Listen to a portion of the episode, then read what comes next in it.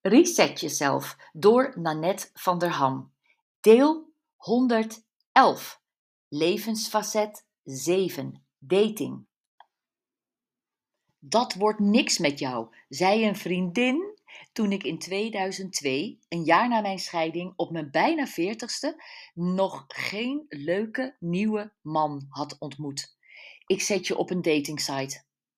Met een fles wijn erbij hebben we de hele avond zitten gieren om de reacties. En uiteindelijk bleven drie namen over van mannen die voldeden aan mijn tussen aanhalingstekens eisenpakket.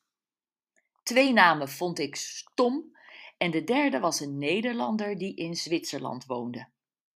Ik kon toen niet weten dat die man bijna 15 jaar later mijn tweede levenspartner zou zijn. Mijn datingsite-ervaring is dus heel positief.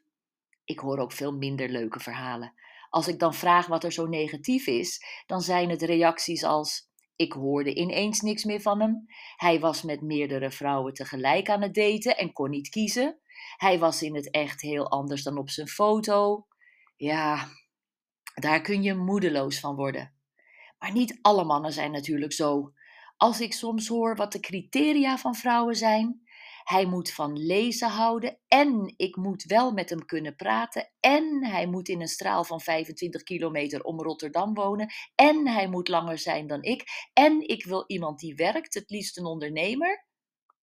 Dan denk ik, je maakt de spoeling wel erg dun. Heb jij het levensfacet dating een onvoldoende gegeven en wil je dat cijfer omhoog krikken? Luister dan verder. Hier komt jouw dating resetter nummer 6. Houd je ogen open en wees aanwezig. Als je in de rij staat voor de kassa, de bus, een concert, bij het schoolplein, het koffieapparaat enzovoort enzovoort. Wees je bewust. Dat is wat ik bedoel met wees aanwezig. Veel succes en veel plezier.